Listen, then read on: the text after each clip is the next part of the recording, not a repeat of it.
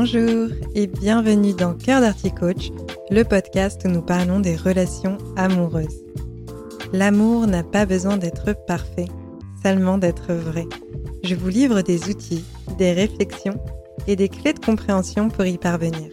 Que vous soyez célibataire ou en couple, si vous souhaitez avoir une vie affective épanouie, vous êtes au bon endroit. Bonjour à toutes et à tous. Aujourd'hui, je vais vous parler d'un sujet qui revient fréquemment dans nos vies affectives, la jalousie. Vous avez peut-être déjà entendu, ou peut-être même dit, j'en ai marre d'être jaloux, jalouse.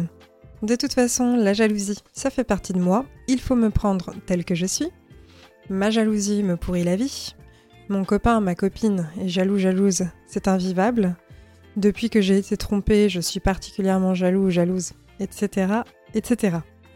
La jalousie est une émotion et elle ne fait pas partie des plus agréables à vivre, notamment par le fait qu'elle génère chez nous des comportements que nous pouvons avoir tendance à mépriser.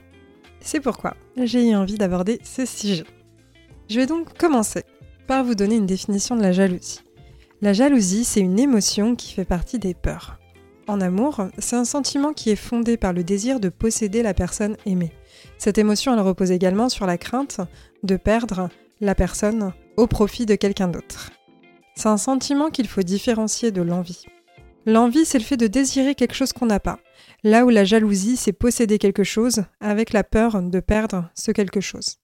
Par exemple, quand on est enfant, on peut posséder l'entièreté de l'attention de nos parents et craindre de perdre cette dite attention avec l'arrivée d'un nouvel enfant. On peut également être en relation amoureuse, exclusive ou non, et craindre de perdre l'attention de notre partenaire s'il y a une belle femme ou un beau garçon qui passe dans les parages. Vous pouvez ainsi vous demander, ce serait tout à fait légitime, pourquoi est-ce qu'on ressent de la jalousie? Mais en tout cas, je ne sais pas si je l'ai déjà mentionné précédemment, mais les émotions que nous ressentons, elles sont à notre service, même quand elles sont inconfortables. La jalousie, elle va intervenir afin d'établir un climat de confiance dans nos relations. Ce sentiment, il survient lorsque nous nous demandons si notre partenaire est fiable. Cela peut être ressenti parce que un ou une partenaire a effectivement mis à mal la confiance au sein de la relation en ne respectant pas entre guillemets le contrat de la relation, ou alors tout simplement on n'a pas de confiance envers n'importe qui de manière générale. La jalousie, c'est un sentiment qui porte l'ensemble de son attention sur un partenaire, là où l'envie, que j'évoquais précédemment, est tournée vers les autres. On envie une ressource qu'on n'a pas ou qu'on pense ne pas avoir. Dans les relations amoureuses, la jalousie a un impact fort. Et ce qu'il faut bien comprendre avec la jalousie, c'est que c'est une souffrance incroyable pour la personne qui la vit. La jalousie vient ébranler les fondations mêmes de la relation, et par ricochet, cela fait souffrir la personne en face. Ainsi, dans une relation amoureuse, la jalousie nous fait penser qu'on a tellement peu de valeur que quelqu'un d'autre va rafler la mise, qui est notre partenaire. Une personne jalouse est d'une certaine façon prise en otage par sa blessure intérieure. Les comportements que cette personne va adopter vont être insupportables autant pour l'autre que pour elle-même. Pour ne citer que des exemples très communs de personnes jalouses, il va y avoir le fait de fouiller le téléphone, d'empêcher l'autre de sortir, engendrer une agression lorsque l'autre s'émerveille devant quelqu'un d'autre, vouloir contrôler les façons de s'habiller, demander de rendre des comptes régulièrement, et ces comportements ont pour objectif non pas de nuire à l'autre, mais plutôt atténuer la jalousie ressentie. Malheureusement, c'est précisément cela qui va faire que la connexion avec l'autre se perd. C'est-à-dire que la personne jalouse a très peur de perdre le lien, ce qu'elle recherche à tout prix, c'est le lien avec l'autre, et elle est en fait au contraire en train de faire en sorte que le lien soit de moins en moins présent. La personne qui est jalouse, elle essaye de prendre le contrôle de la relation. Ce qu'elle demande à l'autre, c'est d'être une priorité. Sauf que les comportements adoptés font que l'autre prend de la distance parce que ce n'est pas vivable pour l'autre. Il y a ainsi un mot dont j'aimerais vous parler, qui est la compersion. Il s'agit de l'inverse de la jalousie. C'est le sentiment ressenti lorsqu'une autre personne manifeste de la joie ou ressent du plaisir. C'est-à-dire qu'on arrive à être content, contente pour l'autre. On se réjouit de la joie que la personne vit. C'est quelque chose qui, j'ai l'impression en tout cas, se développe beaucoup dans les relations libres, polyamoureuses, non monogames, etc. Je pense qu'on a tous intérêt à prendre exemple là-dessus en tout cas et à cultiver notre compersion. Parce qu'en fait, pour les personnes qui vont être jalouses, la compersion ne sera pas possible parce qu'on voit les personnes autour de nous comme des rivaux ou des rivales.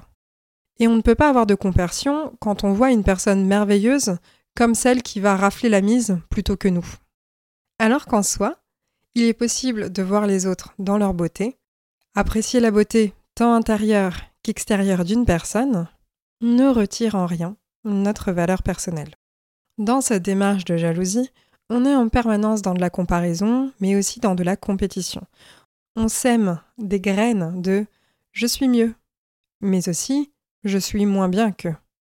Cela nous met donc dans un monde où on est en combat permanent pour émerger, pour sortir du lot. C'est épuisant, c'est fatigant, et sur le long terme, on finit par rendre les armes en étant complètement vidé de notre énergie vitale. Un ou une partenaire qui fait face à quelqu'un qui exprime de la jalousie aura intérêt d'ailleurs à ne pas accepter des conditions telles que éviter de sortir, cacher sa beauté, etc.